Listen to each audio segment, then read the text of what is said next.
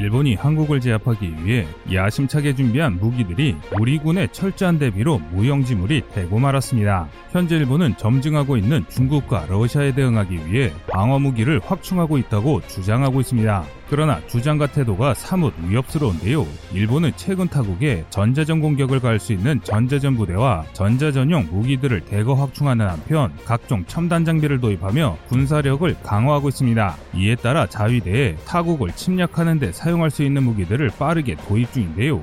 이는 누가 보더라도 방어보다는 공격에 목적을 둔 전력 확보입니다. 그리고 그 목표 중 하나가 대한민국이 있을 것이 분명해 보입니다. 일본은 작년 말 미국으로부터 도입한 신형 무인 정찰기의 시험 평가를 하면서 독도를 촬영했습니다. 이 무인기는 40시간 이상 체류가 가능하며 20기 이상 도입될 예정인데요. 그런데 이 무인기가 독도를 상시 감시하겠다는 것은 일본이 어떤 속내를 갖고 있는지 알 수 있습니다. 그리고 일본을 위협할 만한 어떤 군대나 무기도 없는 작은 섬에 최첨단 무인 정찰기를 투입하는 것은 일본이 독도를 노리고 있다는 것으로밖에 해석할 수 없습니다. 그래서 우리 군 역시 일본의 새로운 위협을 경계하는 중입니다. 맞불을 놓을 수 있는 각종 정찰 자산을 확보하는 한편 일본이 감히 전쟁을 생각할 수 없도록 치명적인 독침 무기들을 대거 공개했습니다. 이에 일본인들이 깜짝 놀랐는데요. 한국은 자신들을 절대 따라잡을 수 없으리라 여겼는데 지금의 한국은 일본을 위협할 수 있다는 사실에 큰 위기감을 느끼고 있습니다. 그래서 준비했습니다. 오늘은 일본이 한국을 무시하고 위협하려다 오히려 자신들보다 더 막강해진 우리 군에 크게 당황한 일본인들의 반응을 전해드리겠습니다.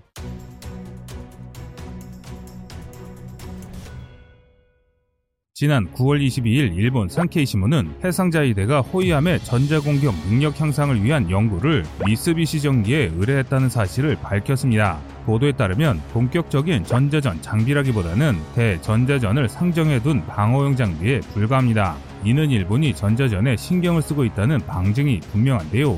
지난 8월 18일 육상자위대에 전자전 부대가 창설되었습니다. 총 10개 전자전 부대가 창설되는데 2023년까지 오키나와 나가사키, 대마도 등에 부대를 배치할 예정입니다. 그런데 이 부대에 대한 일본의 자신감이 대단한데요. 육상자에 대해 사이버 전력은 미국에 비해 부족할지 몰라도 전자전 역량은 미국마저 압도할 수 있다며 자신감을 드러냈을 정도입니다. 이런 태도는 한국이나 중국은 안중에도 없다는 것인데요. 일본 특유의 허세가 섞여 있긴 하지만 마냥 허풍이라 할 정도는 아닙니다. 일본 자위대가 전자전기를 포함해 각종 전자전 전력을 충실히 갖춘 것이 모두 거짓은 아니기 때문입니다. 일본은 이미 EP3 전자정보 수집기 4대 대와 YS-11 EB 전자전기 4대를 운영하고 있으며 이에 더해 자국산 전략전술 수송기인 가와사키 C2를 개조한 RC2 전자정보 수집기 4기와 다수의 EC2 전자전기를 도입할 예정인데요. 이는 명백히 방어 이상의 목적으로 군을 육성하고 있는 것입니다. 아베 측근이자 현 총리 후보 중 하나인 다카이치 사나의 발언만 봐도 알 수 있습니다. 그녀는 지난 9월 초 아사히 TV에 출연해 일본에 대항하는 적기지를 한시라도 빨리 무력 해야 승리할 수 있다며 전자파가 그 수단이 될 것이라 밝혔습니다. 이 방송에서 다카이치는 적기지가 어느 나라의 군사기지인지를 언급하지 않았습니다. 하지만 평소 그녀의 성향을 생각하면 다카이치가 언급한 기지는 우리 대한민국의 군사기지일 확률이 매우 높습니다. 이는 한국에게 매우 무리한 발언일 뿐만 아니라 일본 정치 고 인사들이 한국을 어떻게 생각하는지 알 수 있는 대목입니다. 그것은 바로 한국을 적으로 표현했기 때문입니다. 다카이치 개인의 지지율은 그리 높지 않으나 다카이치를 지지하는 이가 일본 정치권 최대 파벌인 호소다파의 수장 아 베이기 때문입니다. 다카이치는 아베 내각의 총무대신이었으며 아베 신복이기도 한데요. 그러니까 사실 그녀는 아베와 아베가 이끄는 호소다파의 확성기일 뿐이며 실제로 적기지 공격 능력 확보를 주장하고 있는 것은 아베라는 것입니다. 그런데 여기서 더 충격적인 것은 아베와 다카이치 모두 이 사실을 숨기려 하지 않고 있다는 것입니다. 그래서 한국은 일본뿐 아니라 주변 여러 나라들에 대응하기 위해 여러 전력들을 공개했습니다. 그런데 한국의 전력을 접한 일본인 국민들이 크게 충격을 받았는데요. 설마 한국이 이 정도로 철저히 대비했을 줄 몰랐다는 반응입니다. 지난 9월 20일 일본의 한 언론은 과잉으로 증강하는 한국 해군 진짜 적은 일본인가라는 제목의 기사를 내놨습니다. 해당 매체는 기사를 통해 지난 9월 15일 SLBM 보유 선언과 도산 안청호급의 전력화 국방중기 계획을 언급하며 한국의 급격한 전력 향상에 우려를 표했습니다. 국방중기 계획을 설명하는 부분의 소제목을 과도한 자주 국방의 길로 치닫는 한국이라고 표현하게 됐는데요. 뿐만 아니라 한국 국방부가 10년 전 일개 개인이 작성 한 독도 침공 시나리오를 근거로 필요 이상의 군비를 늘린다며 볼멘 소리를 했습니다. 그런데 과연 그럴까요? 이 기사에는 800여 개의 댓글이 달렸는데요. 그중 몇몇 베스트 댓글만 보더라도 이 기사의 주장과 달리 일본인들이 한국을 적대시하고 있음을 알 수 있습니다. 아무래도 한국은 일본의 적이야. 과거를 되새겨보면 일목요연하다. 적당한 대책을 세워야 한다. 라는 댓글은 무려 8,800개의 좋아요를 받았으며 북한의 위협은 명분으로 이용할 뿐이고 일본 이외의 표적은 생각할 수 없다. 라는 댓글 역시 5,000개 이상의 좋아요를 받았습니다. 또 다른 일본인은 정말 어이없기 그지없는 주장도 하고 있습니다. 북한을 상대로는 사거리 1000km 이상의 순항미사일이나 대형 잠수함, 항공모함은 필요 없다. 사거리 1000km 미사일이 일본을 향할 경우 나고야가 위험하다. 한국은 동맹이 아니라 적이라고 생각해야 한다. 태평양 전쟁으로 독립한 한국이 일본을 적대하며 이용하고 있을 뿐이야.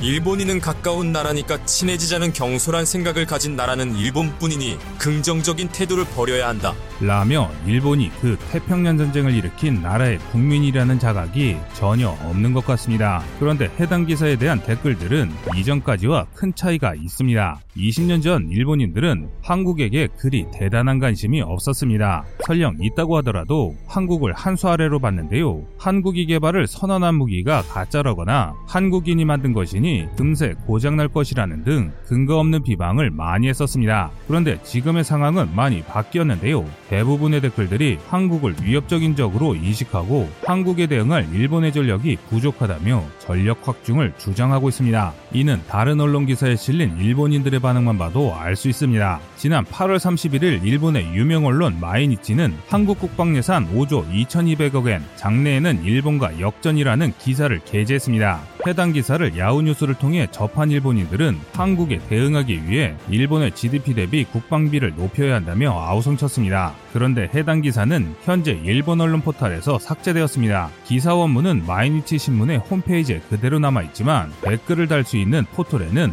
링크만 남아있는데요. 일본인들이 현실을 깨달을까 두려운 누군가가 의도적으로 기사를 삭제한 것이죠. 얼마 전까지만 하더라도 일본은 우리 대한민국을 자신들의 옛 식민지라고 여기며 무시했습니다. 하지만 지금의 일본인들이 이제는 한국을 적으로 경계하고 일본의 주류 세력이 한국이 강하다는 소식을 의도적으로 차단해야 할 만큼 대한민국의 국방력이 강해진 것입니다. 하지만 일본 언론의 호들갑은 어제 오늘 일도 아니고 오보가 일본인들의 주특기라는 것을 모르는 한국인은 거의 없습니다. 하지만 아직도 국내 일각에서는 한국군의 전력은 일본의 감히 비할 바가 없다며 자조하기도 하는데요. 그런데 그들이 주장한 내용은 20년 전의 한국입니다. 다시 말해 지금의 한국과 일본을 비교해야 하는데 아직도 20년 전의 과거에 갇혀 살고 있습니다. 한편 실제로 자위대를 정식 군대로 바꾸고 해외에 군사적 개입을 할 수 있도록 주장하는 우익 인사들은 한국이 새로운 무기를 내놓을 때마다 엄청난 호들갑을 떱니다. 한국이 개발한 무기들이 일본을 노릴 것이라며 자위대 활동 영역을 제한하는 평화헌법을 폐기한다고 주장하는데요. 반면 한국도 마찬가지로 군사력 팽창을 추진하고 있습니다. 그런데 여기서 중요한 것은 한국과 일본은 큰 차이점이 있습니다. 우리 군의 전력 향상은 주변국인 중국, 일본, 북한이 전력 증강을 시작하면서부터 촉발된 것입니다. 즉, 우리 자신을 지키기 위한 것인데요. 그런데 중국, 일본은 침략을 목적으로 군비를 확장하고 있습니다. 그럼에도 불구하고 동북아에서 한국의 군사력 확장세가 심상치 않아 세계의 주목을 받는 것입니다. 한국의 확장세를 그저 명분거리로만 보던 일본 정치인들은 물론 우리 국민들조차 놀랄 만큼 신속하고 엄청납니다. 일본이 자랑하는 전자전체계에서 한국이 얼마나 빠르고 발전하고 있는지만 봐도 잘 알 수 있습니다. 2010년대까지만 하더라도 한국의 전자전 역량은 거의 유명무실했습니다. 국산화한 ALQ88K 전자전 포드가 있기는 했지만 현대전에서 쓰기에 충분하지 않았으며 이를 제외하면 전파 공격원을 추적하는 정도가 우리가 가진 전자전 전력의 전부였는데요. 그런데 현재 한국은 현재 ALQ88K를 업그레이드한 ALQ200K 전자점포들을 보유하고 있으며 이를 다시 개량해 KF-21 보라매 전투기에 내장할 준비를 하고 있습니다. 뿐만 아니라 비즈니스 제트기를 개조한 스탠드오프 전자전기 도입을 고려하고 있으며 무엇보다 강력한 EMP 무기 개발에 성공했습니다. 지난 2018년 우리 국방과학연구소는 핵폭탄의 감마선을 이용하지 않았음에도 일반 폭약을 이용해 강력한 EMP 무기를 만드는데 성공했는데요. 반경 1km에 걸쳐 강력한 피해를 줄 수 있습니다. 이 밖에도 다양한 방식으로 최대 반경 5km의 지역을 초토할 수 있는 EMP 무기를 만들었습니다. 세계 최강의 EMP 기술 보유국인 미국이 개발 중인 비핵 EMP 무기의 최대 반경이 6.8km 정도인 점을 고려하면 사실상 미국의 다음가는 세계 최고 수준 의 기술을 보유한 겁니다. 또 있습니다. 전자기 펄스를 일시에 폭발시키는 EMP탄의 단점을 개선한 HPM 무기 개발을 시작했습니다. HPM 무기는 고출력 전파를 지속적으로 발산해 상대 전자정비를 무력화하는 무기입니다. 보라매가 본격적으로 양산될 무렵이면 우리 군은 다수의 스탠드오프 전자전기와 보라매에 장비할 고성능 전자점포들을 보유하게 됩니다. 뿐만 아니라 EMP, HPM도 다량 확보하게 되는데요. 그때도 일본이 자신들의 전자전 역량은 미국보다 대단하다며 한국을 또 무시할지 궁금해지는데요. 하지만 지금 일본의 현실은 한국의 국방력이 강화된다는 기사를 삭제하고 있으며 한국의 전력 증강 사실을 숨기기 급급해하고 있습니다. 그만큼 지금의 한국은 일본이 두려워할 정도로 강력해지고 있습니다. 여러분의 생각은 어떠신가요? 시청자님의 현명한 의견을 댓글로 남겨주시기 바랍니다.